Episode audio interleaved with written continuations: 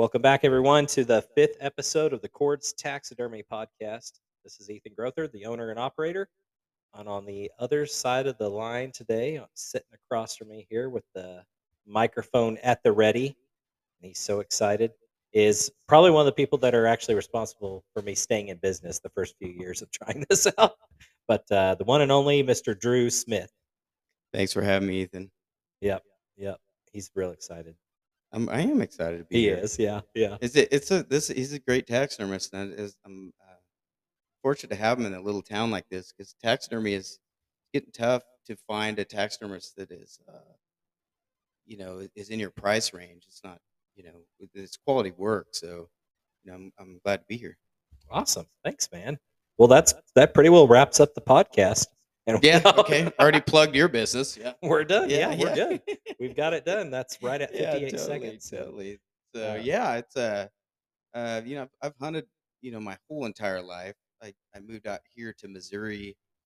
Um, I moved out here in the '90s, and but I was in my early 20s, and it, it wasn't for me at that time because Northern California was kind of a, you know, a great area for hunting and fishing. You know, it, it was uh, still a free land but I always said if I, you know, semi-retire or whatever, California gets really bad, I'm going to move back to Missouri because you know I love it here. Um, you know, abundant game, um, lots of places to hunt, and uh, it, it, and getting older, um, it's more my style. Yeah, you're so Yeah, old. Yeah, I feel old though, because you Well, know you've that, done a lot of stuff. Yeah. yeah, yeah, I, I have. I've, I've led I've led a really really interesting life, especially in the hunting world. But um, yeah, so uh, Ethan mounted a bobcat for me, and being it it at my age, um, I you know I ran hounds for years, probably since I was I, don't know, I started hound hunting when I was probably seventeen, and uh, never looked back. It's it's it's addicting. Um, if you know you get into the sport, and basically we would bobcat hunt in the spring after bear season and we treat a lot of bobcats but i was never the shooter. And i always wanted to kill a bobcat. So it just, it was my hard luck animal you know one of those animals that you want to kill really bad you see a lot i had opportunities but it just never worked out. So you know i moved to southwest missouri and i'm get making dinner and i'm looking out my back patio and i thought it was a coyote that went across between my patio and my back shop which we're talking 30 yards. Yeah. yeah and, and my wife has uh, miniature wiener dogs and they were just out. So i don't know if that has something to do with this story but possibly. So i always keep a, a 22 magnum like right by the back door. Just there's a lot of coyotes that come through there or whatever so Yes. Yeah. Drew. Uh, Drew's not one of those guys. It's for yeah, no, no, no, yeah, yeah, exactly. So, but it was it was interesting because I, I I didn't know that Missouri is a great state for bobcats. Like it's Yeah. like it's number five in the nation. Didn't know Really. I didn't know. yeah, that. I I looked at it. Well, Google does lie. sometimes, but- man did research for the podcast. Yeah. I, no, actually, not. I kind of just fell into that. I'm like, what? Because well, actually, it was a conservation um, post when I when I read through like the regs and all that oh yeah. was that that Missouri's a great state because it's it's uh it's like unlimited. You can keep buying tags or keep tagging them or yeah. whatever. Yeah. You just have to. Have It's your not like you know uh, California. You were allowed two, Yeah. and it was like a I think it was a thirty dollar tag per Really. per cat Yeah. when, I, when I left, and you can't even hunt them now. Yeah. So which is kind of sad. Which is why you moved here. Yeah, oh, 100%. Yeah. Yeah, totally. So, anyways, I I so I grabbed it and I thought it was a coyote. So I went out and I figured they book it like they go through there and they don't stop. So I thought, well, that kind of because I had one coming in really close, getting too close to the house with the little dogs and and whatnot. So I went back in and I, I just rummaged around the house and looked back out and it was back out there. I'm all, oh, that's a bobcat. You know, here's my golden opportunity Yeah. because I've had terrible luck. I've missed two, which I normally don't miss. I mean, not to you know toot my own horn, but I'm pretty shot. The only two times he ever missed is in- in his entire Yeah. life. No, I, I, well on bobcats, yeah, because I never yeah. killed one, so that's that's legit. So, um, so I he it, I go, that's a bobcat. So I'm, now I'm really focused because it's a bobcat. So I I, I I grab the rifle, I go out, and it, it went back in kind of the tree line. So I walk up, and this is like Missouri style hunting. I have an old camper shell that's in my yard. So I leaned over that because it blocked my view of everything. yeah. And I start mouth calling, you know, because I didn't have a call or whatever. I call, call a little bit, a little bit, and I figured, you know, that's that's that's my chance. It's pretty much done. Like it's it's gone. And then I look about 40 yards past where it went in, it just came back out. So I shot and missed. Oh, What I don't remember that part. Yeah. Oh, what a shocker. so I missed it the first shot and then thought, you know, oh, that was it. And it didn't go anywhere. I don't know if it didn't know where the shot came from. So it started sneaking back down the, the tree line. So I followed it and I thought, you know, I'm getting too close. This is not going to happen. And it went back in the tree line. And then it, it just happened to come back out at 20 yards. Mm. So I made, I finally made a great shot on Yep, it. you did. Yeah. Yeah, yeah. and so it went back into the woods. So I kind of it was it was starting to get dark. So I just said I'll go back in the house and give it a second, and then I came back out and took one of the little wiener dogs with me, and, and he found it found it right. away. Really? Yeah, yeah. He's not a you know he's just a little wiener dog. Uh, just so you guys know, Drew has business cards he's been passing out. He now has a specialized business, 100%. wiener dogs who will track bobcats. Oh yeah, totally. Yeah. totally. Okay. Anyway, As long as they're dead. Yeah. Because these wiener dogs weigh like nine pounds. they're not a hardy that's- breed. That's We're not, not, gonna no, lie. No, actually, the one's counterfeit wiener dogs. I bought him as a wiener dog, and it turns out he's probably a quarter uh, fox terrier, which I Oh, love. I had fox terriers growing up. I great hate when that happens. Yeah, no kidding. yeah. Like he has a wiener dog body, but his head is like way too big for his body. Oh man. But but he doesn't have the the bad back or whatever, and he's actually would be a really good deer dog. Um, but I I don't mess with it in on my property because I don't want him taken off. your next business. Yeah. venture. Yeah, pretty much. That's Anyway, to do. sorry. Keep going. Yeah, that's what. It, you know, it's funny because dogs. You know, my uh, brother had one of the best uh, fox terriers. Like we hunted everything. I think I have a, a picture of him with a bear treed up a little tiny oak tree. The bear's maybe maybe six feet off the ground, and there's oh a bunch goodness. bunch of Plott hounds around it, and he's sitting there showing his teeth. You know, this little terrier, like he's an animal. You know, but people would, would look my brother up like, "Hey, we, you know, we crippled a buck, we can't find him," and he, he we would take this little terrier, and they're like, "That's what you're using," and then, you know, he'd find the deer, and they're like, "Wow, maybe I'll get a terrier," and they fit in your front seat. You Yeah. to- yeah, there's a little little bitty dog. But yeah, that's uh, that's kind of my bobcat story Yeah. All those finally, years, finally, those all years those years, yeah, them. yeah. Because I mean, we called one in. It was less than twenty yards, and my excuse is I was shooting my buddy's uh, rifle. It wasn't mine. The way this all unfolded, basically, this is this was back in California, but it crossed the road. We were varmint calling that night, and it crossed the road, so we stopped and and waited probably half hour, and then started calling, and then you know running the spotlight a little bit low back and forth, and there it was in the road, like just like that. And I I grabbed his gun and I missed it, so that's my excuse. I think I just got excited. Yeah. Might. I, I did. I kid. I did. I don't know. Oh, I have. It's that. It's that. Everyone I think has that animal that you you want so bad that you screw it up when it when it all unfolds. You have And- to. Yeah, that's a. I'll. I'll. Uh. I don't want to interject. This podcast is about Drew, but uh, No, uh, please. Drew do. was talking about the bobcats, and uh, people who know me know my my story. So I hunted um, since I was 14 years old. I'm 33 now. So it wasn't until I was 30. I never even saw. I saw a few bobcats really uh, while hunting, right. but always when it was before it was season, Yeah. uh, bow season or whatever. You Right. know, so you just didn't. You know, it's like, well, I can't, because that's a common thing. A lot of people get in trouble because they think, you know, I've known of a lot of people that got in trouble for shooting a bobcat during archery season because they didn't realize, hey, I can't. You're not supposed to shoot that Yeah. um, until November 15th. You know. yeah. Um, but uh, so it was always like, man, I can't do it. And in 2020, it was just, just it was just so insane. I was That was your year, buddy. yeah. So in 2020, I was on a managed hunt, uh, like a week and a half after gun season with a muzzleloader, and I saw this bobcat look like a lynx. I mean, just furred out, beautiful. Same thing you're saying. I got so nervous. I thought it was going to run. It was just looking at me, just sitting there in this cut. They're really patient, which is what most predators book it, you know, as soon as you, which is funny. Yeah. you say that because I was shocked too. I'm like, you, where They kind of you came like back? whatever. Like, yeah. what? yeah, So I shot, missed it. I could even actually, I actually saw the bullet glance off the the ground next to him. You know, the way the crater it made, and I was like, oh Bobcat my goodness, fever. he ran off. So I was like, man, that'll be. I won't even get another chance for no, ever. You know. Yeah. And so, and then of all things, then uh, muzzleloader season, actual muzzleloader season. So that was a muzzleloader managed hunt. But then muzzleloader season hit, and this is 2020. So this is when we have no bullets. Yeah, no, Uh, that's a rough year. I had literally that's a rough four. year for everybody. uh, yeah, four at the time I was shooting power belts, which I don't anymore for reasons I could talk about another time. But right. I had four four power belts left and enough powder to take three shots for the to start deer season. That's all I That, had. that's not good odds, buddy. yeah, and that was No, borrowing from good. friends, which I don't. At that point, I didn't have a buck tag, so I was just trying to kill a doe or two at Yeah. that point in the season. meat so I wasn't freezer. too worried. So I was hunting down in Cedar County, and and I'm sitting there, and this bobcat just pops out. I mean, the last thing I expected. I was actually just sitting on the ground that night. I shoot this thing, You have your muzzleloader.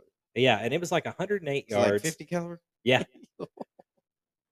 it's like 50 or and uh it drops and the tail's wagging going crazy so i thought you know it's just nerves you know i got it Right. so i start to reload and i thought well i still got two shell or two loads left Right. you know and uh so i get everything and i get everything reloaded and he gets up and starts dragging away so After i go him with running a muzzleloader. and i've and i've been waiting my whole life Rocky. yeah Yeah. i've been waiting my whole life to kill a bobcat like you're saying i was like And oh this is dreams not, are fading away. Yeah.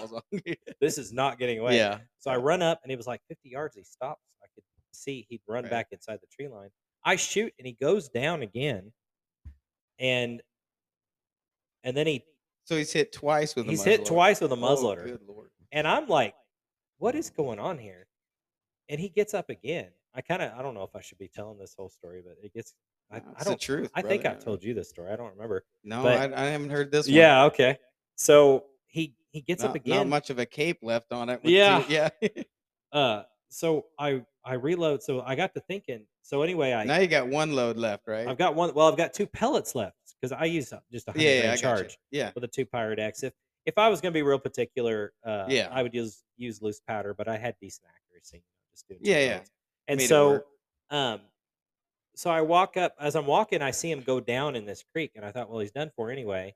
So I'm like, I'm just going to load one. I had so I had four bullets and enough powder for three. So I thought I'm just going to use a 50 grain charge because now I can get right. You're up on top of close. Yeah. Yeah. So I loaded 50 grains and I get up on the creek. He's laying there and he looked pretty big and I could see the, the, the one hole.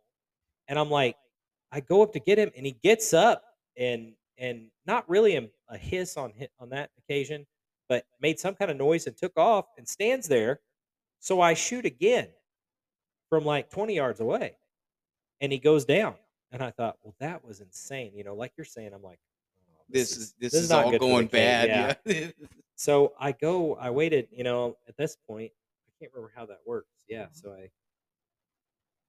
I probably re- told that wrong because that was it. That was all I had. I had no more bullets. He's still alive. no, I had no more primers.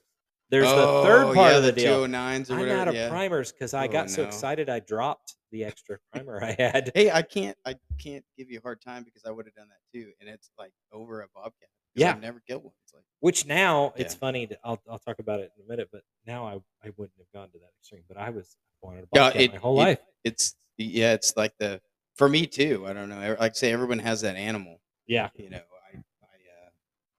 you know, and there, I have I've never killed an elk. I'm not much. I don't really care to, but I would. You know, someday it wouldn't bother me to. Yeah. But you know, that's not like oh, you know, I got to That's kill not an your thing. elk. Yeah. Or whatever. I'd love to kill an antelope, but I just haven't gone yet. It's whatever. Yeah. But the bobcat was one of the ones I'm like, no, I, because you know we we hound hunted, we bear hunted for forever, and you know that whole it's part of a houndsman. You know, you got to get Yeah. your raccoon, you got to get your bobcat, your bear. Yep. So unfortunately, you couldn't hunt lions in uh, California. There's there's an abundance of them, but it's it's highly illegal. And now people get killed by them. And Yeah, no, there's a why. lot. They can't So- figure that out. Yeah, I and it and it's it's frustrating because the the which it's conservation out here, but it's uh, game and fish department, and I was really close friends with the one of the biologists, great guy, but the whole system is broken because you should listen to the hunters. We're not the bad guys.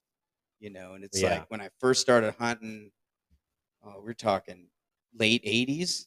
You might see one or two cat tracks because the deer there migrate out of the Sierra Nevadas, and uh, California is not all surf country. It's not always, you know, that Sierra Nevadas yeah. are no joke. Like that, we're up towards Mount Lassen and Mount Shasta. and Mount Shasta is the second highest peak in the continental United States. So people don't realize that California has mountains that big. They think of Colorado and, and whatever, but it's it's huge country. But you'd see one or two cats a year coming down. The last year I hunted with my brother, um, gotta say it was 2009, I think, Okay. 2010. We checked all these little holes for bear tracks in August before the season started, kind of figure out, you know, if there's bears in that area, or are they up higher, are they down low? Because they come down with the feed too. Um, and we literally there was a cat track in almost every hole that we Man, checked. It, it was yeah. it, it's like they've done a terrible job. Yeah, and they're tough. Oh, so uh, so anyway, what's crazy is that story is not over. I I Oh, I cut didn't- you I off. didn't, no, you didn't cut me So off. just a fair warning No. for everyone listening that when me and Ethan get together, I'll I'll be Oh, like, yeah. "Oh, honey, I'm gonna go down and pick up this deer mount," and she'll be calling me, "Where are you?" She's like, I'll see Because you me and next Ethan just Tuesday." keep talking. But Yeah, It's good stories. I mean, um, But, yeah, uh, you be the judge. I just thought for some reason I thought I told you that story. So anyway, no, I'm out of No. bullets. It's now it's like late, and uh, those that know me, Keith Skopek especially, Joe Mayfield, they both know that I'm notorious for I'm pretty warm natured. I've got some insulation, you know, a and little so bit. I don't. I'm just saying. Uh, I'm not poking fun at Yeah, you. yeah. But I've never dressed prepared. I always think, you know, a lot of times my hunts are two or three hours late in the year. So I just go, I'll, I'll suck it up. I'll be I'll, fine. I'll be fine. so it was, it, uh, there had been a snow. Um, it was, you know, this was after Christmas, you know, it's muzzleloader Yeah. alternative season. And so In uh, tw- that was 2020. 2020. That was a cold winter. Yeah. That So I'm no sitting joke. there and I'm wearing a light. I think I was wearing a light jacket. So now the gun is completely useless. The bobcat's laying there, and I go to get him, and We he's could stu- beat it to death with the Yeah. stock, I guess. well. Oh, hold on. So I go to get I go to get him and he's still breathing and he's breathing and I'm looking I could Let's see now a hold of I could see two holes and I'm like what on earth and he starts Cats are kinda, tough though. They are extremely Yeah. tough. Yeah. so I grab a big rock and this is again I don't know if I should tell this story online I grab a huge Something- rock and I bring it up over my head like ancient time style Right. and I'm like I'm you know at this point I've shot this thing so many times right. anyway, I go to get on. I was going to hit him in the head, and when I come down, he caught the movement and took off, and the rock landed where he was. So he runs over like 15 yards away, and then he's like he's breathing heavy, and he lays down again. So I just sat down. I literally sat in place right where I was because I am so desperate. I don't want to Just let him let him bleed out. I want this bobcat, right. you know. And so I sit there, and uh, So you're better with a bow than a rock. yeah, okay. I'm just Well, clarifying that. Sometimes, Right. So I'm sitting there, and uh, I ended up deciding I'll just wait all night if I have to. And of all things, so now at this point, you're it's, cold. it's like 20 minutes to dark at this point. And of all things, a coyote was blood trailing, caught, caught trail of this Oh, really? Comes following down the rail, rail. I watched him, and I'm trying. Well, like, you can't win that night. and the coyote, yeah. So the Yeah. coyote comes up to 20 yards, looks at me, and like the one time that I would want to, you know, they're so skittish, coyotes Yeah. half the time.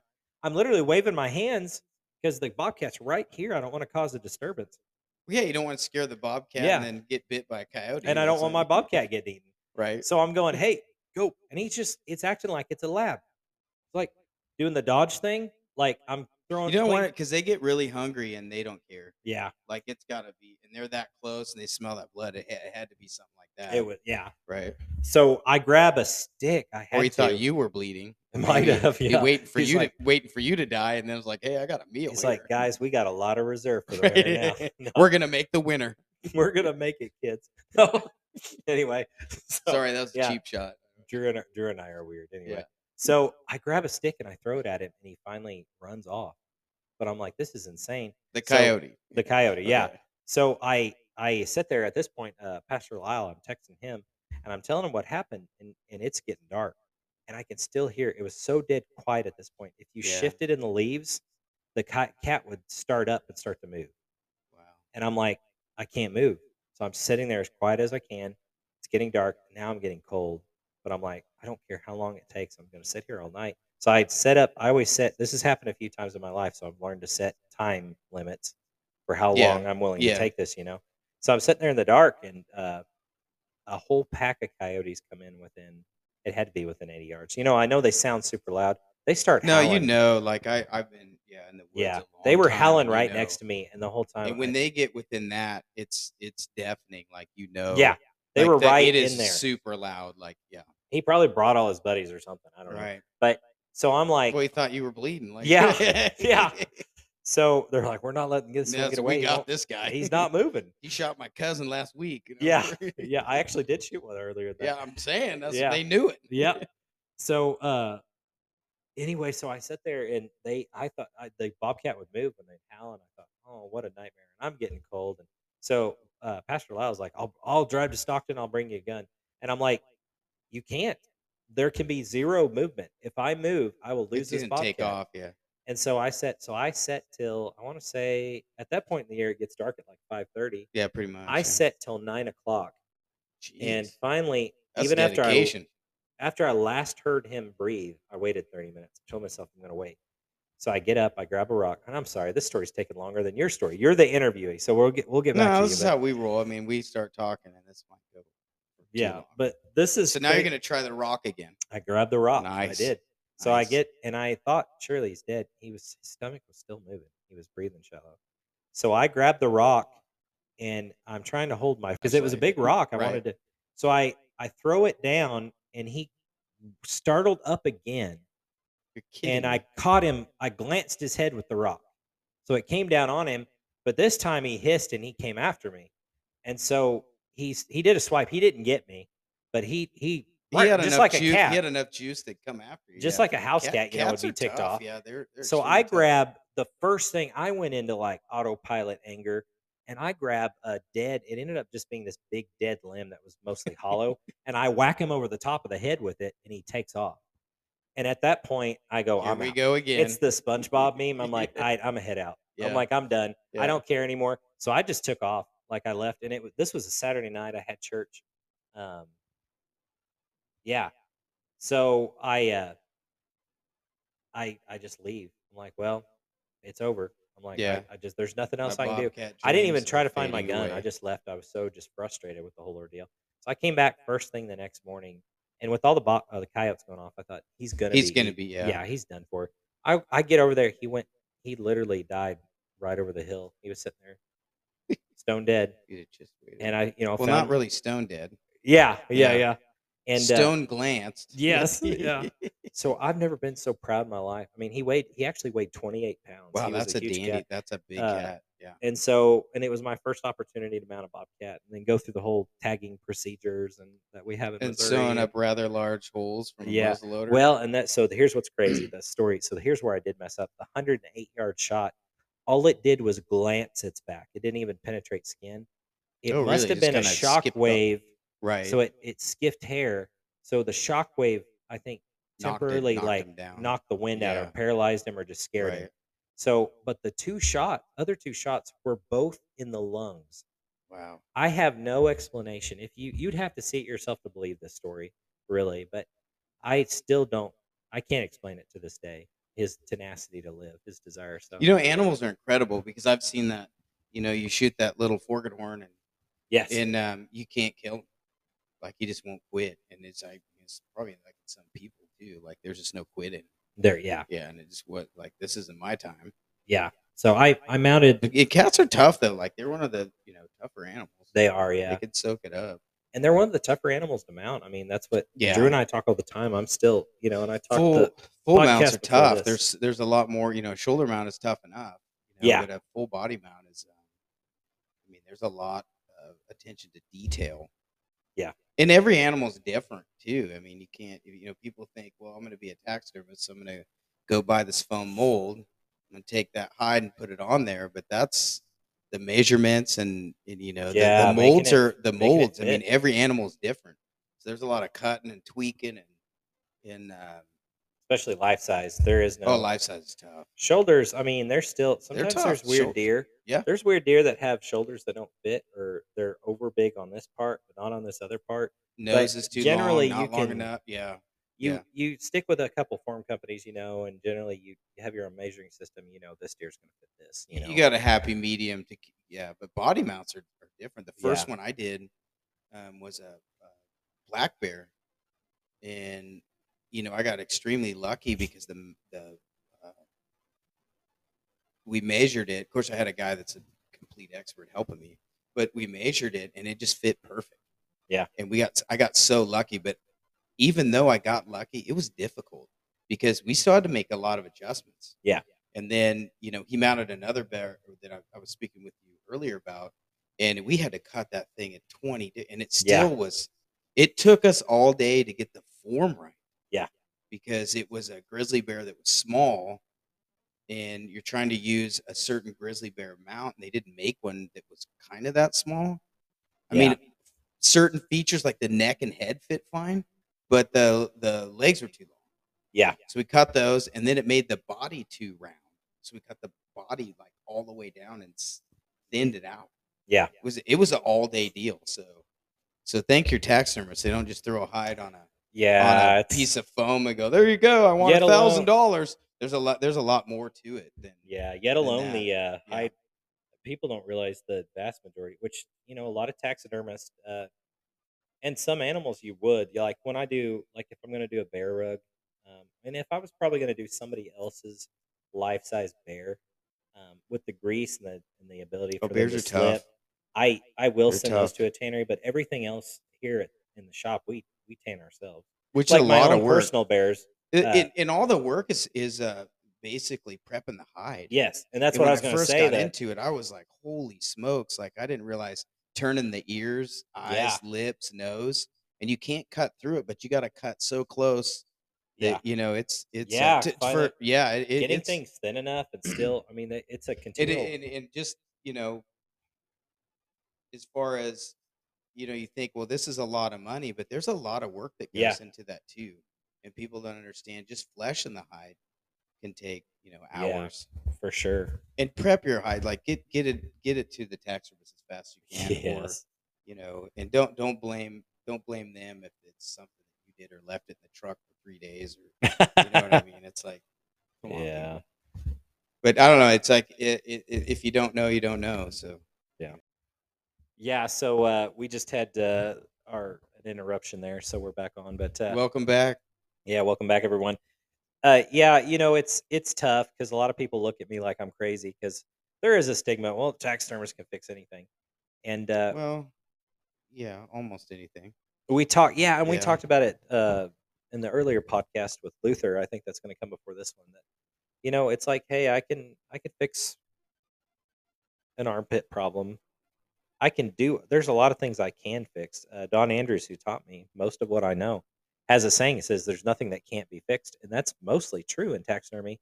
But there's there is your time, and there is there is a level of quality of your mouth that is totally Yeah. out of my hands. Like if you if you cut the armpits totally out, and we have to use a short form, that's fine if you're okay with it. But that was your decision, so that's why in the last yeah we talked, yeah yeah I'd rather you just bring it to straight to me and let me cape it the way I'm going to do it. yeah because every taxidermist is different too how they do that. So, um, and it's i always try to give them as much hide to work with yes, yeah uh, i never Drew Drew brings plenty. Yeah, and I usually I thing. usually cape the whole deer out and just bring the whole thing, but leave it all because it depends on what you're gonna do, and you might change your mind.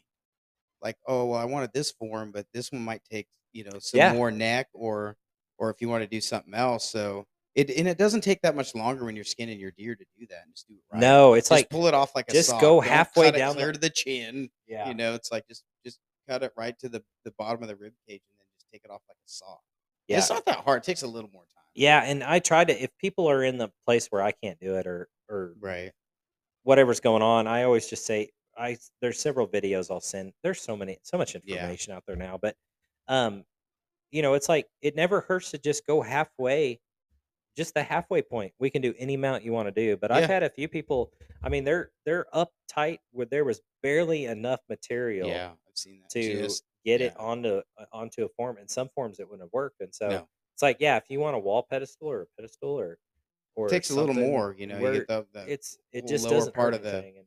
The brisket, you know, in that show, and it's gonna. But just leave a lot. It doesn't take that much yeah, more time. and true story, I had a guy uh too. There's going to be funny stories, and, and again, I'm not slamming anybody, but it's it's my job to take care of problems. But Yeah, it is it is also yeah. the customer's responsibility that there are consequences if something goes wrong and you didn't do your part. You know, that's just all there is to it. life. I can't make I can't make material appear where it disappeared. So, Right. but uh, I had a guy bring me one time. He brought me he, uh, a deer uh, during youth season for the kid that he was part of. I think some kind of church ministry, which was cool, and they were bringing the kids deer and Yeah. get mounted. Yeah. But he brought me this huge bag, and then we talked all night, and then he left.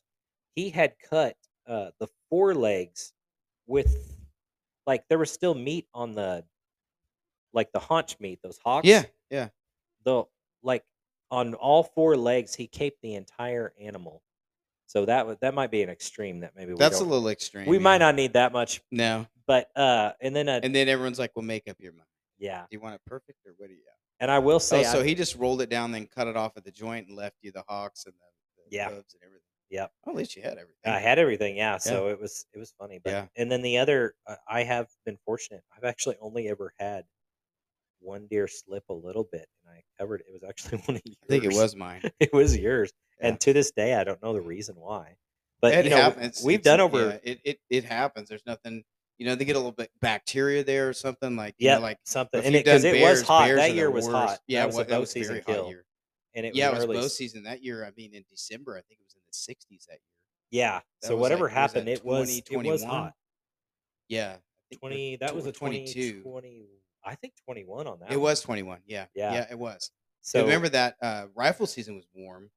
yes, that the year whole too, year was like warm. it was really warm. Yeah, And that that that can have, but bears are the worst. Like, but we still got it. We still got it covered, but it Yeah, that yeah. was fine. But honestly, No, I you can't tell. you know I'm not trying to knock on one because I don't believe in that stuff, but I've I've mounted now hundreds of whitetails, never had one slip fully, Right. like actually had a problem. So I was uh, that's you know. and so I don't a lot know. So what do you think about this? Do you think it's because you know most of your most of the game you take in is is local?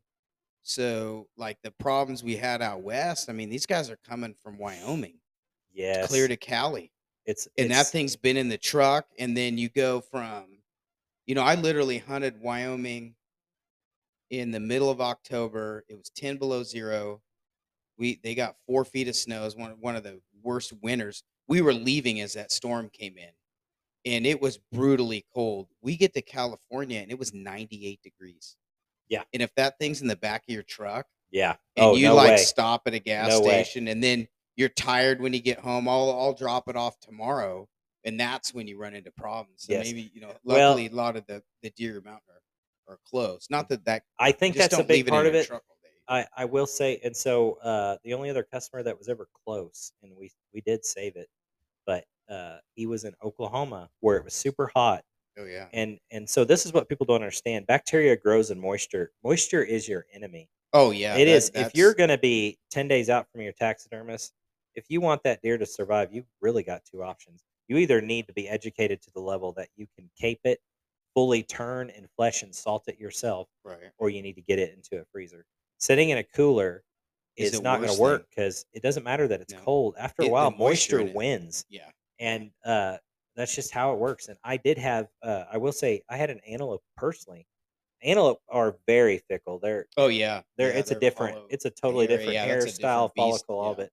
yeah. And one of my own personal antelope, actually, um, I handled everything right, but when I got home and I mounted it, uh, something came up and I left the shop and it was still soaking wet. And they have that long hair and it retained moisture. yeah It was two days before it was mounted. But it was two days before I turned Even the fan on oh because I had been in. It was one of those Right. deals, and it was my own antelope. So sometimes you can be a little bit more like, well, it's my own, whatever. I'll come back.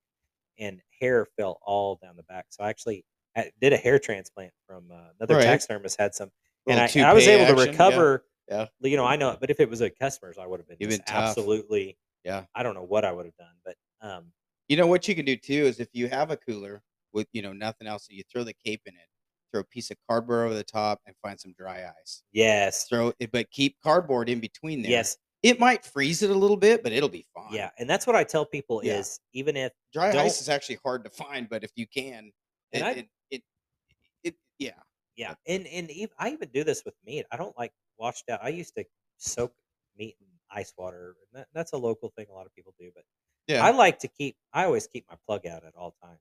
Yeah. Like I want that meat to stay red and cool. I don't want it Yeah. to be just swamped with water. Yeah, I do I do that and also. uh, and Yeah. change it out and just Yeah. keep that plug going. And the same for your cape. It's like get it into air it out. Like if you freshly cape it and it's got all that heat still emanating from it, Oh, get that heat give out it of it. give it 30 minutes to an Yeah. hour to Yeah. air out, even if it is warmer where you are. And then uh, I would even say just fold it in half if you got a big cooler and put it in a plastic bag then, but bed it directly on the ice. Or Yeah, keep it even above, right, but right. keep that plug in the cooler. Don't let moisture build up around it. Don't let that bag get full of water. Um, that's a huge part of it. So I've been fortunate, uh, and I don't know how this happened, but a guy brought me a deer in 2020, and my first like official year in business here. And his son had killed the deer, and it was he was really excited about it.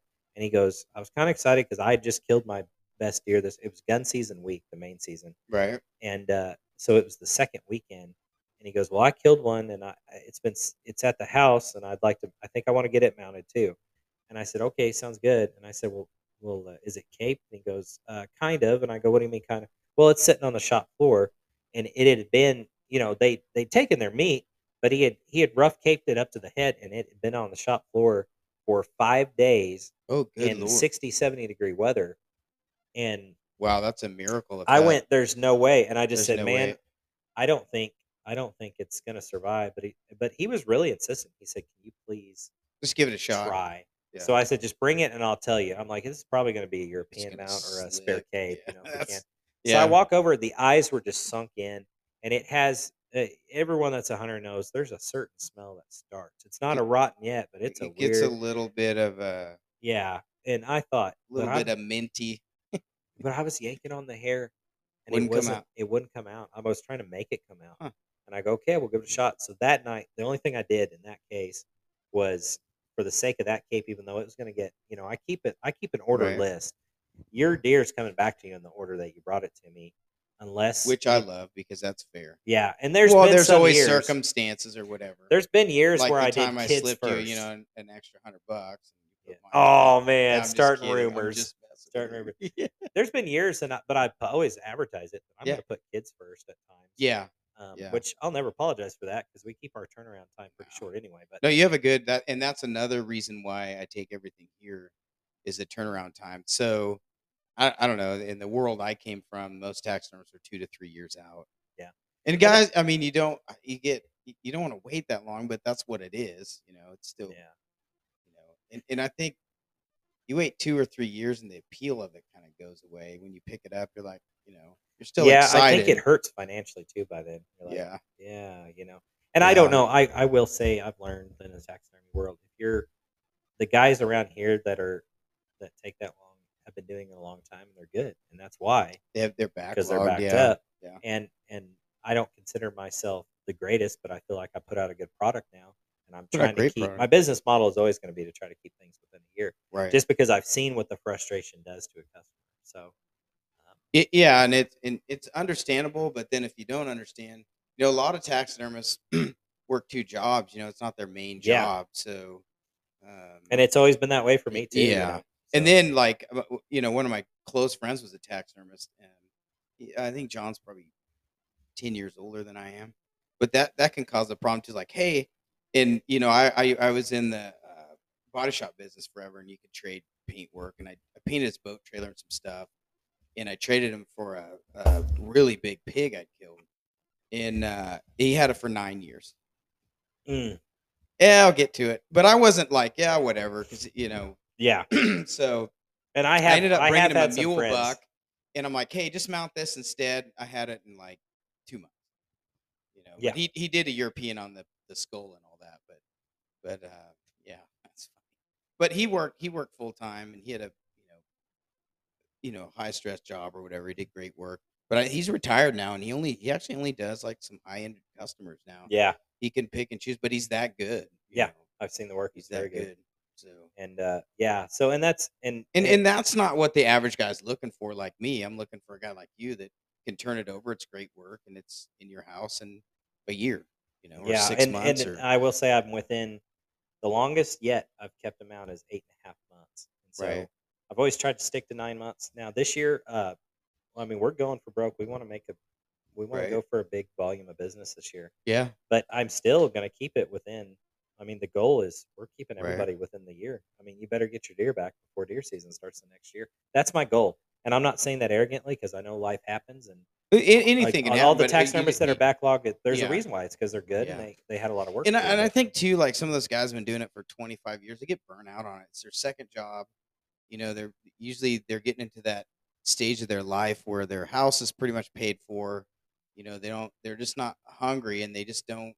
They do great work, but they're not. You know, into it anymore. yeah, Where you just got into it, so you're like, yeah, it's. I could do a ton of these, yeah, which and is I and I mean it. It's And that's just a fact of life with job. anything. You're Yeah, gonna get that's you yeah, know. totally, There's totally. times where you're like, I'm mounting a deer, and it's like I mounted a deer two days ago, and I'm mounting Uh-huh. another deer, But I don't know and about you, but the finished product, regardless if I painted 20 fish or 10 or the finished product when you're done, uh, that's the for me is like you just go, wow. That's my But I'm that part. guy that mows his lawn and go, man, that looks good. You turn around like I, you know, it looks great. You know, there's no weeds or whatever. The finished product, if you could Yes, focus on that, is where you go, wow, that looks great. and that's what I always And say. and then, or and then one will come out exceptional, like, wow, I'm really good. Yeah, Then you do the next one, like, I really fought this one. It looks good, but some deer people don't realize until you do this yourself. every animal's different. Every deer, every Every white-tailed deer is different. You think a deer is a deer. They have blonde foreheads. They have dark foreheads. We're like here in the wall in the shop. We've got all sizes. A couple customers left over Yeah. from last year that haven't picked up their deer yet. But Right. um, but uh, and then some, my own deer. That's on They're all a different color. You know, and Yeah. and Yeah. sometimes a, and sometimes a deer is. I've seen some deer that were legitimately ugly.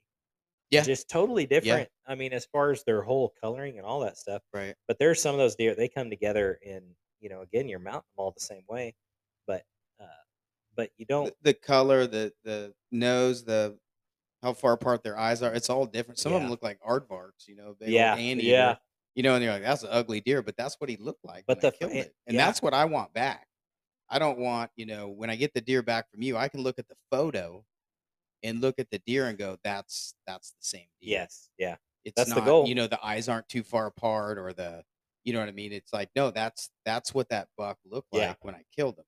And that's what I want back. If it was the ugliest buck in the world and he had a wart under his eye, I want that on there. Yeah. I just know, did a. I Uh, just you did a know, I- podcast. and, and other people look at it and go, Man, that's that's not a good mount. You go, hold on a second. Did you see what the deer looked like? yeah. Like it has nothing to do with this work. Actually, that's great work because it looks exactly like an ugly deer. Yeah. Yeah. I just and I had a- to work at it to make it look like an ugly deer. did you see that deer? I uh, we were calling it the zombie deer that I had in here. I, I kept it. I kept it in the back, and we just did a podcast. It'll be episode three if, for those that haven't listened to it yet. It was Blake Jackowitz, and he's Huh. he's a cool guy. He brought this deer into me last year on Yeah. opening night. It was horrendous. Spots missing from fighting. He's This deer had the worst cape I've ever seen in my life. And he said, "Well, let's try to, because I I'm all about. I love it when people say you like it's got a split ear, it's got this. I want to keep it that way. I'm like, Yeah. yes, because that's what the deer was. But I'll fix whatever somebody wants to do. Right. was like, I So- love that this thing's a warrior, but we were looking at it and and he's like, well, if we can fix a few things, and I I bet I put I cut out and did micro. I bet over 50 stitches in this deer, and even afterwards, it still just looked like it'd been run through the ringer. And I, you know, as grinder. a taxidermist, you're just paranoid. I never put the pictures on Facebook paranoid. Yeah. because people just go, "Oh man, that taxidermist did it to it." It's like, no, that's the way the deer was. There's nothing Yeah. I could do. And and uh and to me, I was just like, I don't know. I don't know if Blake's gonna be okay with this. Yeah. And he came in. He's like, it looks just like him. Yeah. I'm so excited. And I'm like, I'm so glad. That's all that matters to me. Yeah, it looks it- like what you wanted. I even had a I was able to use a form that it had a busted nose on the bridge, and this form The has a very good pronounced Roman nose Right. to it, and it just mat. I mean, it was just Matches like, no- yeah. oh, I love that stuff. And that's another thing. Form companies, people don't talk about it. There's a couple of real famous ones. We won't name names, Yeah. but everybody thinks, well, you need to use a blah blah blah. Well, sometimes no. There's a lot of things Depends come into deer. play Yeah. your deer those forms are based off deer a lot of times in those states that they come from they're different shapes sizes southwest missouri You Um, couldn't be more right because my friend that's been doing it for, gosh, she's been doing it for probably close to 40 years now. He has his own for different states. Yeah. And like And Coues deer and that, like he'll make, but he also does use the name brand forms on Yeah. on a certain and sometimes like, you have to. because he can eyeball. He goes, no, this would look really good on that, and Yeah, that's just experience. If I'm gonna mount right. a javelina, and I've done a few now, Yeah. I've got to use the one major brand. That's the only option. Yeah. You know. Yeah. Um, and I and I've have used a couple for different javelina that I've done, but I've been fortunate. I've got to mount some crazy stuff in the last few years, but um, but I've I've shot. I've been using in the last couple of years. I use uh, Ozark Woods, made right in Harrisonville, Harrison or Harrisonville. I always forget, but uh, Arkansas. Um, but It's they're Harrison. 'cause they're Harrison. think. Yeah, yeah, yeah, Harrisonville. it's Harrison. Up. Harrisonville's Yeah, up yeah. the road. Yeah. I'm not good with No, me too. people. Like I had to think about But, that. you know, they those deer were sculpted off of the pose of deer Of here. Yeah. And so I've used them for most of the mounts I've ever done, but I've also been using uh, Ben Mears forms. I'm a fan of them as well. right. And they also, and a big key is nose width. Man, there's a lot of these forms. They look great, but they've either got some weird neck shape to them, or they've got It's uh, really some wide weird nose. facial stuff, or Right. a really skinny little nose. or and- skinny. Like our problem was the um, blacktail. So you had east side and west side. So the west side of California are true blacktail, according Yeah. to Boone and Crockett and Pope and Young, Yep. Which is total BS because Yeah. Who can tell the well, genetic? well the the mule deer had would migrate in the valley back since the beginning of time, and so did the blacktail. So they're all inter They're all yeah. but that's the way it is. But you take an Oregon, Mhm. uh, you take an Oregon blacktail, they have a shorter nose and a really wide nose. Yep. And then you get further south into like Northern California and that, and they have more of a, you know, they did, still have the, kind of the bigger Roman nose, but their nose is not near as wide. Yeah. They have a skinnier, you know, basically mouth. It's not quite as wide as those. So it's it. You got to get the right form. I I, I had it's that. tough, or you got to alter the one you have, which can be. I had a challenge with uh uh so Drew brought me his dad's his dad killed this whopper of a black-tailed deer in what's the It's a Porter seventies? Yeah, uh, it was eighty-two. Eighty two. I, And t- it- I thought it was seventy-nine, but I just, I just gave it to him. So I was supposed to have it to him. You had it finished in yeah, yeah, plenty of time, but yeah, he killed it. I think eighty-two. Yeah, yeah. It's so a dandy, big forked horn, like a monster. Huge. I mean, this deer. It was sitting. in A lot of people were like, "What on earth?" That's a blacktail too. It was a black-tailed, Real but it, deal. yeah. but I ordered. uh I knew not to use Oregon, but to use in the company, and that's you know again it was a learning experience, but it was a it was a whopper of a deer. He sent me a pretty good sized cape. Yeah. and uh but still things didn't fit perfectly had to do some messing around to get Yeah. and and uh you know there's still things you always every mount you look at things to change and do and all this stuff but it was i was like yeah i can see the the Yeah. forms forms and and i and so that's what i'm saying there's i've had people specifically request form companies and i'll do whatever a customer wants to do um now if you want something really expensive we're gonna we're gonna have to talk about price on that but Yeah. uh I, Or you got to and that's talk just them into talk them into the right. Yeah, know, mount like because i i've ate the or you explain like I've done before, like that's not gonna. Yeah, not and gonna I be happy with that. and that. you try, you know. Yeah. Um, but anyway, but I've I've settled on a couple that for Southwest Missouri deer. Yeah. work really well, and Yeah. there there is something to that, you know. So, um, Well, the first one I brought you, uh, man, that was a pretty cape. It was during yes, archery. early season. beautiful cape, but it looks just like that buck, like the, the forms like you're using. Yep. Like that, I looked at that one was the matter first fact, Ben Mears. I ever used. Yeah, and it's perfect. It had the perfect nose, perfect eye width, like it, and it looked just like the, the picture of the buck. Yeah, I lo- I was actually really happy with that mount. It it's a That's a great. Uh, that's a pretty cape. Real short hair too, which makes the shorter the hair, it's the tougher because it it it shows it every flaw the deer every had. flaw that you yeah And if you make a Yeah. hole, you are yeah. working hard to. Luckily, the first bear that the uh, my buddy helped me mount had just great big long hair, so you could hide. Yep. And It, it Oh, looks yeah. good. I, that's the one I had in the store down there. Oh the yeah, yeah. Shop. Yeah. And like uh, antelope, man, antelope have Oh a lot of mercy with an antelope. yeah. unless it's right here in the front of the face, the chin. If somebody chin's does tough, something there, that's short, short white hair, and there is no. I don't know. Maybe I can go antelope hunting with someone. That, I know. I wish I could go antelope hunting now. That's Yeah. another story we talked about in the first a podcast. I, hard c- winter I can't even draw a the- tag. Yeah. Yeah, Plus, the winter kill was rough last year. yeah, Like it, you, and you know, was. California finally got a winter, and then Nevada it poured into that, and then Colorado.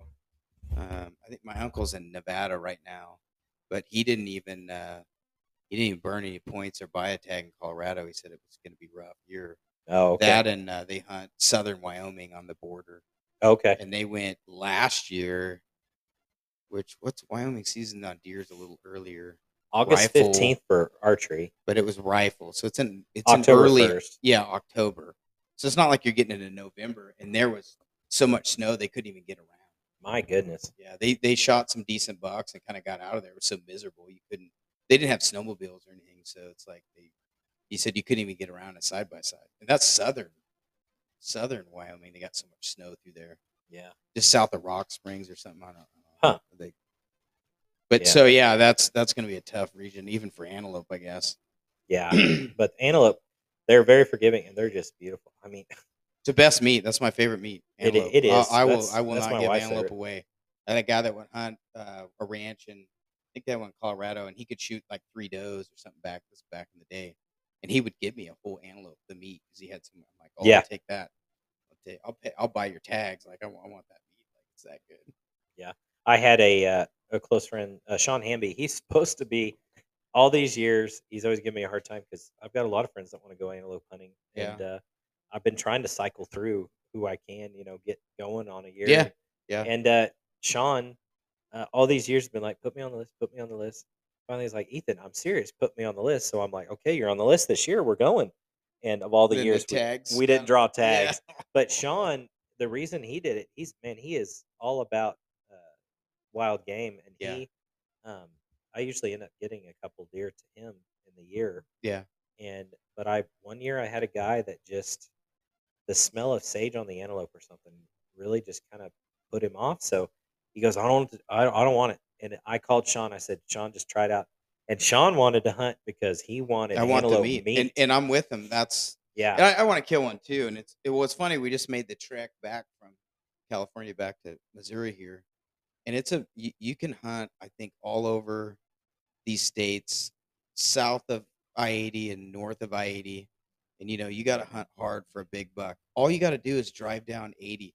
I saw two that were probably 16, 17 inch right by the road. Yep. But it's like you see them like holy, but you're not going to see that out there unless you really in that weird? yeah. It's yeah. like right by the road. It's like you know, you're like, holy, look at that one, look at that one. I- So I have a that's- friend- That's, it, it- but it gets me like, you haven't even thought about it in a while. I'm like, oh, I gotta go. Yeah, you see right by the road. And uh, I mean, there was one, one herd there. They there was probably eleven bucks piled up with oh my goodness. probably fifty does, and they were all because I, which is kind of funny because they got a lot of water this year. yeah. So there's water everywhere, which with if you know antelope hunting, if Yeah, you get close to the water in the desert, yeah. yeah. So but I it was shocking to see them piled up like that, not spread out, because I know there was a big winter kill. Yeah. and uh, there was water everywhere. Well, we it rained. I mean, through. I think we got more rain through Nevada than we did Nebraska. yeah How does that work? It I- never rains in Nevada. yeah Yeah, yeah except for if you wanted antelope. probably. or Yeah. go lion hunting. Yeah, No, actually, yeah. that was Utah. My brother went, took his dogs to Utah one year, and uh, they got a flash flood, and the dogs were on the other side of the, the Oh my desert. goodness. There, they had one going, and they couldn't even get to him. I mean, you're Mm. talking. They had to go back. I think the next day and find the find the dogs. The water was so bad. My goodness. Yeah, the Yeah. flash floods. It's a desert. You get yeah. all your rain in guess when it ten rains, minutes, and that's it. Yeah. See, and that's one thing you got to be careful out there too. I mean, you never if you hunt a different area, you got to pay attention yeah. because that, you know, we, we don't think about stuff like that. And that's something I I'm dying to try. Is even I'd like to kill. Uh, you know, everyone that knows me knows my. Uh, I think you and I are kindred spirits about predators. We just love Yeah, predators overall. My, of course, my biggest, my my my big goal in life is I really want to kill, and I don't even care if it's an inland brown bear or if it's a coastal grizzly or Yeah. a Kodiak Island. I mean, That's something to do. I that's my Yeah. dream with a bow. I mean, that's that's that's going to be the thing when I go. Yeah, "Man, and I you know the guys I know, like it the same texter I'm talking about? He killed an eleven footer. man. What is a great story. Um, but he said, and he's hunted all over. He's killed huge bull elk with his bow, which is super exciting. man, We never seen the videos, but he said that's something to do. He said this isn't something I would do every year, like mule deer hunt or whatever. But he said this is maybe this is a reason why, but the experience it's tough to kill a bear that big, and it's Yeah. exciting, and it's but he it, it he said yeah, it's a different it's a different hunt, but it's one you know he was sought after, and he went and did it. He's like it was amazing. Like, Yeah, it's an adventure. yeah, That's what it's all about. But I've never for the adventure. I've never, I've never got to hunt over hounds. I never even got to raccoon hunt. You know, So- that's a huge thing. you know the funny thing about hound hunting is I, I always I grew up deer hunting and trout fishing. I did a little bit of bird hunting. We pheasant hunted a little bit, and I had an opportunity with my buddy's neighbor, who's like my dad's age. You know, this is but I'm talking this was in the '90s. Yeah. So I think Joe was in his probably 50s, probably my. This guy was an absolute animal. Like he was in the union, uh, like uh, labor union. He was just ripped. You Oh, couldn't okay. keep up with this guy. I mean, he was amazing. So he's like, "Hey, I need. You always need shooters when you have hounds because you can't. If you use your tag, you can't carry a gun. You can still bear hunt with your hounds. At least back then, it's all okay. outlawed now. But you couldn't carry a gun. And I'm like, no, I, you need a gun. at all times. So you never know what's going to happen. Yeah. So I go, who would want to go shoot a bear out of a tree? What kind of? A, I don't- I don't see the appeal of that. Well, it's not. It has nothing to do with that. It's all about the hounds. Like you, you don't go win the Kentucky Derby with a horse you bought from your neighbor. I mean, yeah. these guys have hours and and you got to road them every day, and it's the whole sport of go try to find a bear in the woods. Yeah. you know that's half the battle. So my my little brother, who's um, he ended up he he was a I ended up giving my dogs to him. Long story, uh, when I, I had two kids, and he was three times the hunter I was, and, and Joe and him were partnered up or, or whatever. but he went first. He was like 16, and he goes, "You got to do this. really. Like you got, you got to. You won't even believe this." So I, I said, "Sure." So I, I got a tag and went, and never looked back. I Oh, could man. care less to do. So my my dad always gave uh, Joe a hard time. He's like, "Yeah, you ruined two of the best deer hunters in the country. You know, now that all they want to do is bear hunt." So yeah, you were ruined for deer hunting from there. You couldn't even. Yeah, pretty much. It's a, and it's a different world. It's a totally and you could hunt almost year round. You know, with back then you could train. yeah, because it's about the dogs. It's not about it's all about the dogs, and and it's it. I, I was I was very fortunate to get in with a, you know, a group or two houndsmen that were legit. They didn't have some Walker dogs. Nothing against Walker dogs, but uh, we ran Plott hounds, and there was a reason for that. And we got in with guys that caught bears. You didn't look for dogs all weekend. I got Every once in a while, you did. I don't know a thing about it, so I'll just. Go yeah, I mean, you, you so can you imagine yourself in the middle of the woods? There's nobody for miles, and you turn loose a bunch of dogs you have to go find. That's what it's all about. They're gone. yeah. They're in the you. You can hear them for a while, and then of course you ran tracking collars, but that's a guesstimation. the technology wasn't wasn't great back Yeah. then. It, it was it was somewhat reliable, but now with the GPS and all that, I mean, Now it's more legitimate. Yeah. right in which they outlawed those which was totally That's if, if you care about animals and you don't want to put a stress on your dogs or the bear in a tree or whatever get to them as fast as you can that's the most Yeah, that makes that just and, makes sense. and you know so I, I don't know why i did none of that statement That, again, why do you? Yeah, this is know. why you live in Missouri now. yeah exactly exactly So we we uh, we are fortunate. This state. You- yeah we are People you- come. I don't know. People complain a lot, and it's okay. I mean, everybody has opinions, but we can all have opinions. But we have a we have it pretty good in Missouri with our hunting abilities. yeah we do At the end of the We day, really do and really even a lot of our regulations people act like man we got you know and it's like honestly having Yeah. hunt i've been fortunate to hunt several places and we're we're sitting pretty nice Yeah, it Um. It's a and it's a good state, and uh, you know, I feel like I, um, I don't, I, I feel like the the law enforcement is um, on your side here. You know, coming from California, they don't even want you in the woods. They don't want you to have a gun. They don't in all this Yeah. beautiful country, and they've gated it all off. You know, and you can't even. So you know, hunters here pay attention to that before, you know, it's gone yeah and and it i guess you have to see it to believe it because i've i've told some folks in in missouri like some of the stuff they do and they're like well they can't do that i'm like oh they are so pay attention to your state which you know in your in your conservation programs and that to make sure they're not getting you know a little on the liberal side Yeah. and the Uh, you know, which I haven't run into that here at all. Any, any the two times I've dealt with law enforcement, you know, they were great. There was no problem. Yeah. To Well- where you were a target back there, especially if you had a dog box. If you ran hounds, I mean, you were the devil. And it's like, well, why? Like, what? yeah. Well, you they know. just don't understand. Well, for example, Well, they have they have an agenda. So, and they, you know, you start, you know, houndsmen aren't the houndsmen don't have the money that Ducks Unlimited has. You know, so they were an easy target, and we were, and they squashed it. No one even helped us.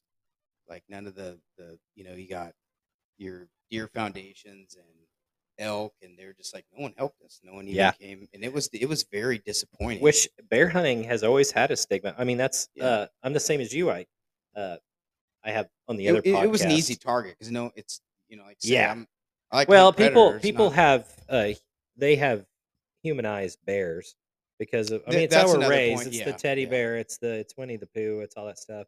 You think, and honestly, if you don't experience it, like if you get on YouTube, some guy is sitting over a bait pile, and and uh, this big bear comes lumbering up. He shoots it.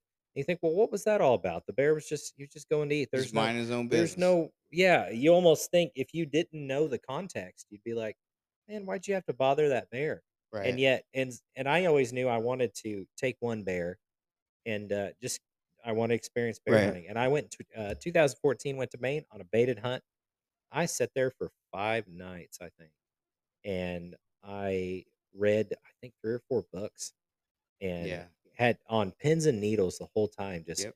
and found out they walk quiet they creep in most of them walk quiet not all of them the biggest Pretty one i ever most of 'em killed do. came in like he was a moose he did yeah, not he care but- well, he just didn't care. yeah he didn't care I'm the king of the jungle. like, but yeah care. exactly Yeah. but but the others the first one he came in and when i shot i remember when he started walking in i shook so hard never i mean i i had a bad shaking problem new to hunting with any deer encounter you know, but the I'd day, the over day I it. quit shaking is probably the day I'll quit hunting. you know, Yeah. I I still get get excited. I love it. Like it's but i had to do the airplane thing and stick my head between my legs oh, well the bear was coming in it was so dense i could get away with this i had to hang the bow back up and i went ethan you spent a lot of money on Just this yeah. You said i let that was my money. that was my motivating factor. And I, Yeah, ca- I calmed yeah. down and I used that was a compound bow in that hunt, and I drew and I had to thread the needle for like a six inch hole, maybe four inches through the through the pines foliage, to get him because he yeah. he caught my wind and he was going to leave, and this was going to be my chance for the week. So I and I got him, and that death and not mount- seeing something makes it even more like Yes. oh man, like I don't yeah.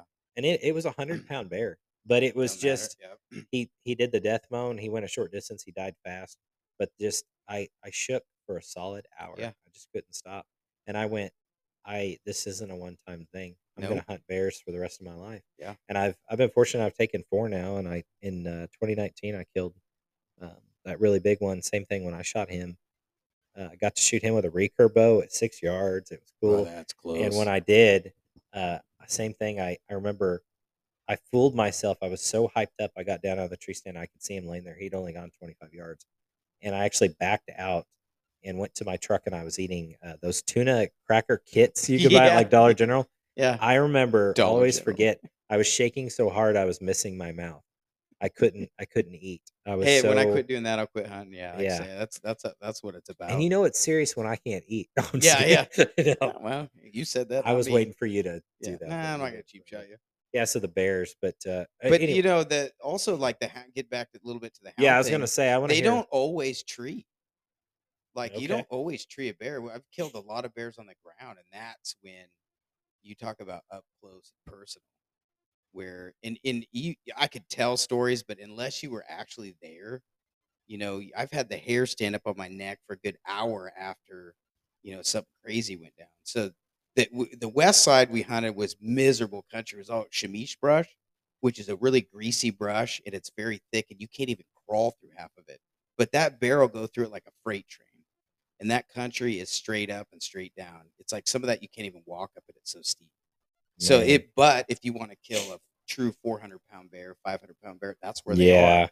Tons of feed. and No one bothers them. yeah. They know, don't so- hibernate in California, do they? No, they do. On the, Okay. they, not not. It's weird. It depends on the winter you get, but they they do, and it's they hibernate for two months, Yeah, month and a half. So not. I guess not really. They den up. You know. yeah. Because that's a very interesting. Uh, I've I, I've kind of got a personal goal now that I've, I'm so obsessed with bear hunting. I want to experience it every way you can, Right. as far as you know, hounds also and spot and stock, and Yeah. I also want to, uh, uh, which I I killed one technically by spot and stock, um, Right.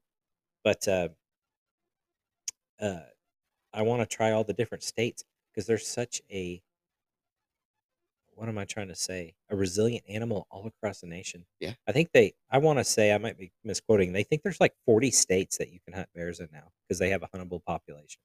Could be. You know what? I'll tell you what. California is one of the top states. Yeah, they are. It and- is a. There is bears everywhere. yeah, Like the last time, which because they've mismanaged their deer herd is in horrible shape. yeah, Um, they haven't uh, out. You know, start not some mountain lions. Start knocking them back. Your deer will come back. yeah, But oh no, nature will take care of it. Well, what they don't understand is where all of you live in the valley. That's where all the deer used to winter. yeah. So now they've You took their lost home away. You you have taken their home away. But that wasn't haven't- Hunter's fault. That was you. right. And now you have this huge population of bears and cats and deer. Yeah. So my buddies went archery hunting backcountry in um, Marble Mountains, I believe, which is really remote. That's on the uh, Cascades, like it's on the other side of the. It, it's technically the west side, but you're just south of Oregon. It's beautiful country. yeah, And they saw, I think they saw 13 bears and two deer.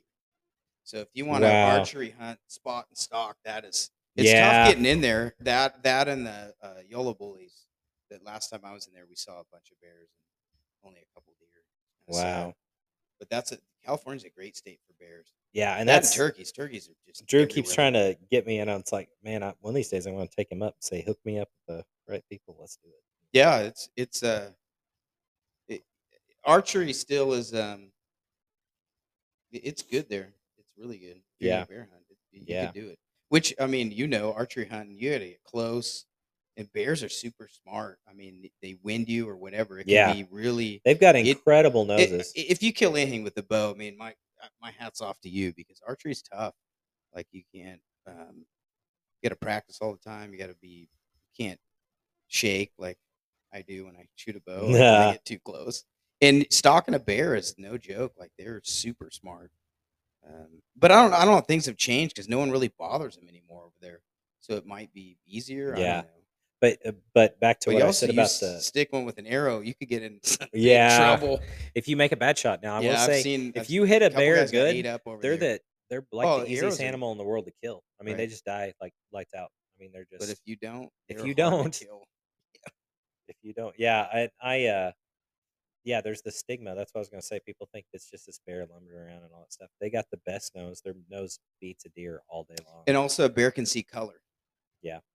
Now they they which aren't. makes a huge difference. They do have the tiniest eyes you've ever seen. They got Yep. 12 millimeter eyes. in Yeah, taxidermy. yeah. They I mean, and they they are. It's a little easier. It's kind of like hogs. You that's what makes them stalkable is their yeah. eyesight. eyesight. They can see color, but they're not paying as they're not as they don't have that same degree of vision that like a Right, look at um, a deer's eyeball. that a it's- deer or an you know, antelope or yeah. elk has. You know, uh, so that's their only downfall. But they have they have good ears and they have good noses, and uh, you know, And they're stealthy too. Like say that for a big animal, they, they don't make a lot of Yeah. noise when they when they want to. You know? But I was going to say, uh, I kind of have a dream. I'd like to try to hunt them in, uh, I guess, in North Carolina. Yeah. They never hibernate because can of the that, weather right. patterns, and they are killing now seven to nine hundred pound bears. I mean, they're just these behemoths because they never, they just kept eating, and they're eating. They're on cornfields. They're in agriculture, and they're just. And So they're- it's got an easy life. You know what I mean? They're they not got that- fighting that, winter and and no because you know we the, the Sierra Nevadas get more snow than any mountain range in the United States. oh, okay. So the food, the feed is what you're, you know. So if you don't have snow for four months out of the year, I bet the feed is good. That's, Yeah. that's what it's all about. I bet so. Yeah. So, but why don't you tell us uh, what's your craziest bear story with the with the hounds? Oh man, we'd be here all night. Yeah, I know. I, I don't know that like um, I think that probably the sketchiest, sketchiest one. There, there's two. So I used to wear glasses. I wear contacts now, but I had a period of time where I couldn't wear glasses or, or I couldn't wear contacts. Um, anyways, that's a whole nother story. So my brother wears glasses also. So like going back to the west side, it's all chamise brush. There's no trees. That's why they don't tree over there because there's no trees. Yeah. So it's really difficult, you know, terrain to get around. So it had rained um, the night before. So the we we caught this big mean bear. He never ran. He would just sit down and go, Really? "Come on." And you saw him. He just look at the Come dogs, at me, brah. real patient, and then he dive for one. So he got in the brush where it's you know tall, where you couldn't see where he was, and you take the fact that the sun's coming up, and it was it went from really California's well Missouri's kind of the same way. It go from really cold to warm just like that. Man. So the the all the moisture off of the vegetation was fogging up my glasses and my brother's. So we Oh. have this big mean bear between us, and you have like ten hounds on it, and you can't see. So and, and Oh. without my glasses, I can't see, and neither can my brother. So we are literally ten yards apart, trying to sneak in and kill this big mean bear, and we couldn't. I don't know where it went. Where he's where is him? I don't know. And you can hear him breathing. You can hear him. He was Oh. right there, but it, that brush is so thick, and the you, the last thing you want to do is shoot one of your dogs because they're black Yes. and they're brown and they're brindle. So you have these lightning dogs going back and forth, and you have a, a you know a bear that's the same color. So it, it was I didn't know where it was, wh- if it was behind me, in front of me, and then my brother shoots. And we sh- we carry pistols because it's too hard to carry a rifle Yeah. when you're when you're hound hunting. You don't need to. Like Yeah. you're not you're not Close shooting quarters. hundred yards. You're shooting twenty yards up a tree or three feet from you. Yeah. So, but a 44, when it goes off and you're within eh, five yards of it, you know it went off. Yeah. And so any animal hears that, and then the dogs hear it, and you hear it, it heightens everything. And uh, it, it it got out away from us. He missed it, and I'm glad didn't shoot me. Yeah. no, it, he, he he was shooting the other way. But that was that was that was scary. Like it, it you could have got caught right there because I couldn't see. Yeah. It's like being, you know, like your flashlight going out at night. Yeah. You know, I had that happen too. That wasn't as sketchy as that, but they were running it back and forth, and we've been chasing this little running bear forever in the foothills, and my flashlight went dead. Oh my goodness. And I was fat and out of shape, like I, I couldn't even keep up with my brother or Joe. Oh I had man. a, a retail job, and yeah, sure, I'll go. You know, and and it was a full moon, so I'm like, yeah, you know, you can hunt what you got it going or whatever, and then uh, got cloud cover, Man. and then it got real dark, and then no flashlight, no flashlight at all. really? yeah, that was that, but it wasn't it wasn't as close as that. And then we caught one in a uh, pile of rocks, like sheer bluff, but at, at the bottom had these big rocks. It's a Deer Creek Canyon, and we were leaving like it was stuck in the rocks. I couldn't get it. We pulled all the dogs out, had them leashed up.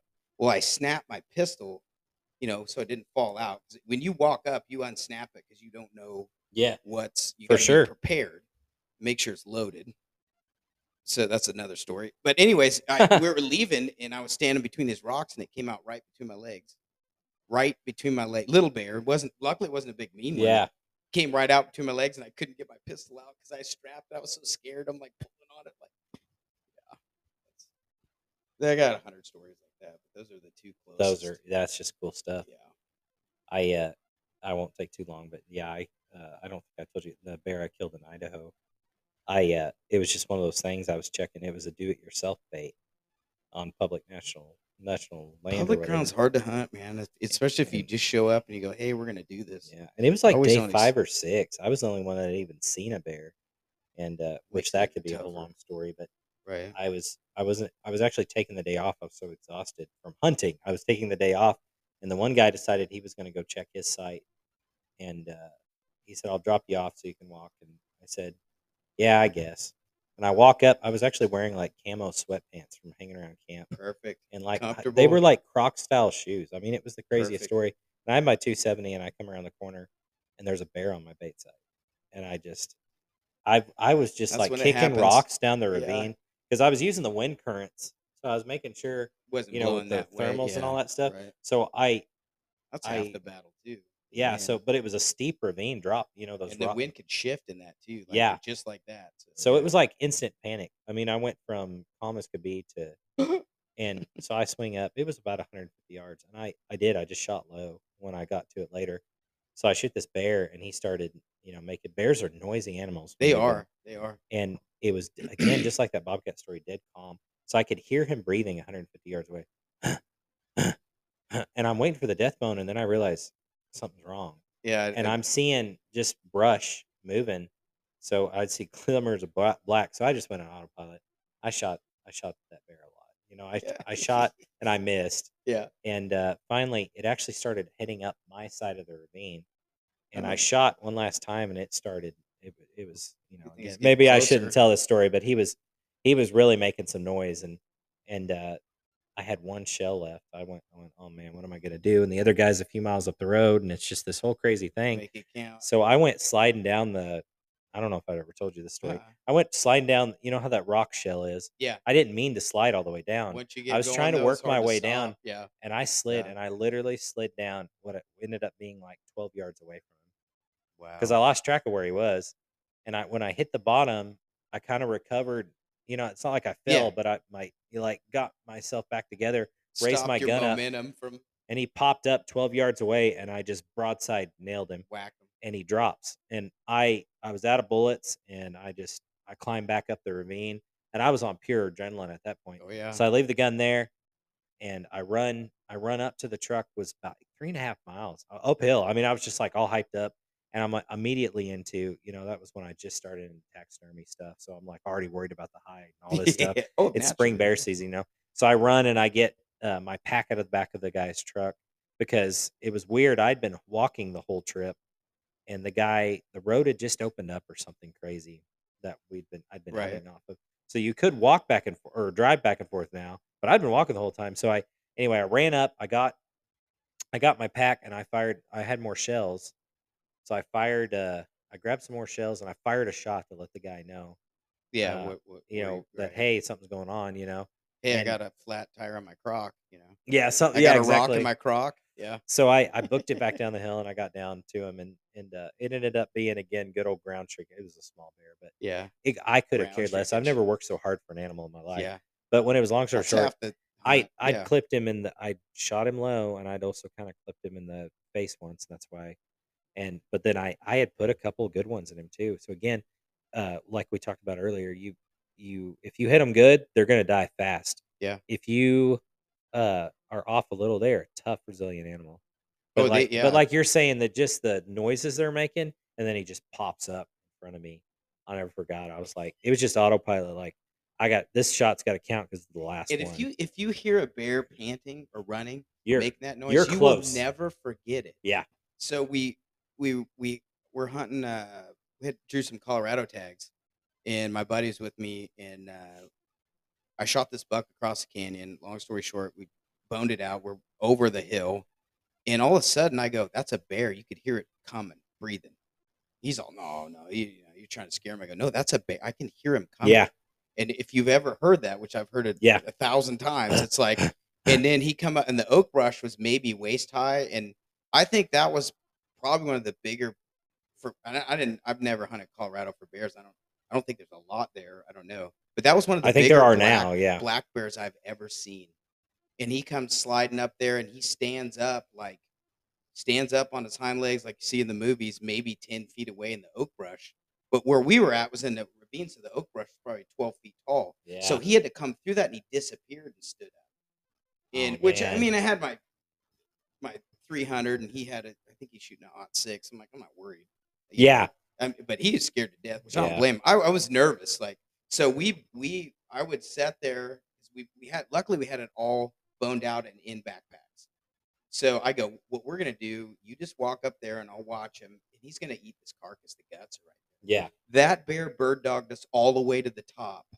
I don't know because he was claiming the carcass Mm. or he wanted the meat that we had and the carcass. But I would sit down and he would walk up because it's just little stair steps. And then he would sit down and I'd walk up to him and we like scissored it all the way to the top. But I figured he would stay there and just yeah go ah Yeah. we're good I'll eat that and it was weird. So we get to the top and uh, there were some guys from Wisconsin and I, I don't know what is in the water in Wisconsin. They're all like six five and they'd killed an elk down there, and there was I don't know, there was five or six of them. None of them had a gun. They're like, "Hey, how's it going?" I said, "Well, be careful. There's a bear and he's eating on a carcass. Where is your? They were packing the other half of that elk out, and the guy at the end of the line looks around the. He's all, "There's a bear down there." I go, "Yeah." He's like right there, like he bird dogged us out, but he went. I know he went back to that carcass. He's all, "None of us have a gun," and I'm like, "Well, good luck." Uh, you got you probably got about a half hour maybe he's Yeah. full i know but it was it was funny all those great big tall guys and and the guy in the very end peeks around like we don't have a gun i'm like well good luck and they are they are an opportunistic animal. I mean, Yeah, as far as yeah. what they eat. So, uh, you know, and I they can eat anything which is twice now. I've seen them eat the gut piles of other bears that I killed. i've never I've never seen that See, I always thought they wouldn't do that. yeah But when I killed uh, that that bear from that story I just told, yeah we went back to that bait site, and another bear had eaten. I had gutted him on that particular situation to haul him out because I ended up having to crawl up that rock slope, that steep angle, In and get a rope, and in then I. and, and sweatpants, That's and then tough. carry and over my shoulders. It was Oh, crazy, yeah. and uh, luckily he was a light bear for that. yeah no kidding But uh, um, anyway, the next day when I'd left my pack down there, the way it had to work out. When I went down where the gut pile was, there was brand new. It it it had eaten everything, They did fresh all the gut pile, and there was new bear scat all around my backpack. I was like, this is insane. i don't know they do that maybe i don't know I didn't know that in Canada too, uh, where I where I had to get that bear. Um, yeah they don't they ate all of it within a day and a half, and there was scat on it. Because I wouldn't have believed it if you didn't tell yeah me. yeah I, But i've never uh, seen that When we when we used to elk hunt in Arizona, uh, twice I watched a, a bear claim a, a friend's carcass. Yeah. and we filmed it. We walked up on it, and he was just he was popping his teeth at us. Yeah, that, and And- that that's another thing. If you if they start chomping their teeth, you just get. you need to be smart. Yeah, and they're popping those. For you. Yeah, They've got claw. Even black bears have good claws on them. well, and- they have all four are razor sharp and they can bite you. So They're really not any bigger with the bigger bear. In fact, usually the younger bears have cleaner, larger. sharper, longer Yeah, claws. they do. Yeah, but popping that rib cage and we kind of finally backed out and then uh one year a friend shot one we let the cow cow elk we let it set up overnight we came back the next morning and uh, i was glassing and kind of watching well he was tracking we didn't want to make too much noise right. and all of a sudden i hear rocks clanging and i look and he's throwing rocks and i knew what was going on there were bears on his elk and he was throwing rocks at him to get him to go away and they didn't want to leave No. so a group of us came in, and there were a couple of the guys that were with us that were on edge because Yeah. they were afraid. And you know, I I've been fortunate to have even at that point, at that age, I'd had a lot of experience with bears, so I wasn't I wasn't even thinking about it. But those guys that had never been around a bear were just like, oh man, like they're coming for us any minute because we're down in the oak brush. You You know, never know. it could happen. You never know. But Usually, that's the difference between a, what do they say, a grizzly bear and a, a black bear. You know, nine times out of ten, the black bear will run, but a grizzly bear is coming every time. So you know, yeah, yeah, bears, black bears yeah. are unpredictable. my mom always i'm praying when you uh mom if you hear this story but uh she's always thinks "Oh, i don't know why you like to bear hunt i can't sleep because you bear hunt so much. And i'm Yeah. like mom they're they're honestly it's like a, de- they're like deer. I mean it's just yeah. i mean they're not like deer but as far as like if you're walking through the woods and a black bear sees you nine times The- out of ten and it's gonna run the that's other way. like you say the bears being around them helped you know as far as you i mean you got to be cautious but the one thing that that is a sneak is the mountain lion. That's the one you I, gets me a little bit yeah. nervous when because we hunted uh, wyoming and fresh lion tracks going through the snow in front of me and they went up on this uh, kind of a rock bluff above me and he, he was up there they were a hot, red hot track. It was fresh so i knew he was there somewhere. But like and most hunters like never even see one in the wild and, and i've only seen you know without dogs i've only seen maybe three in the wild. Really? If you know and, and i've i've covered a lot of ground deer hunting they're that stealthy so Yeah, they're, they're the only I've ones that seen one. i I'm not afraid of them but a little bit nervous like where are they like they're they're i don't know if i but old you, bear he doesn't care he's just cruising through the woods Yeah. like whatever i don't know if i ever told you i, I chased one when i was a kid you say yeah, yeah yeah yeah, yeah i won't go into that story because we got three minutes left on that All right. Yeah, I- but i get home and uh, get to training the wiener dogs for my yeah that's right my new business so you can reach yeah. Drew Smith, uh, Yeah. uh, wiener dog uh, uh, well, actually, they're a Bobcat, Wiener. Dag, Yeah, Wiener I Dog. from uh, uh, went from bear hounds to a lab to dachshunds. that's right. Yeah, he's I have, the, I have the same size legs. So I don't know. I can keep up him. no. Yeah, just so you guys know, Drew is six foot eight. yeah. Okay, maybe not. divided by two. oh man. Uh, Thank well- you, Ethan. well, yeah, thanks, man. To be on your podcast. We'll- you we'll do it good again, work. too, Yeah, Because yeah. you've got other deer that BSer, like me and you. Yeah, yeah we we we'll talk some other stories. I, I talk too much, but it's hard to do because you and I talk a lot. So I we know. just I'm just we're like talking over each other. But Yeah. uh, anyway, all right. Thanks, right, well, man. thank you. We'll Yep. do this again. All right. Bye.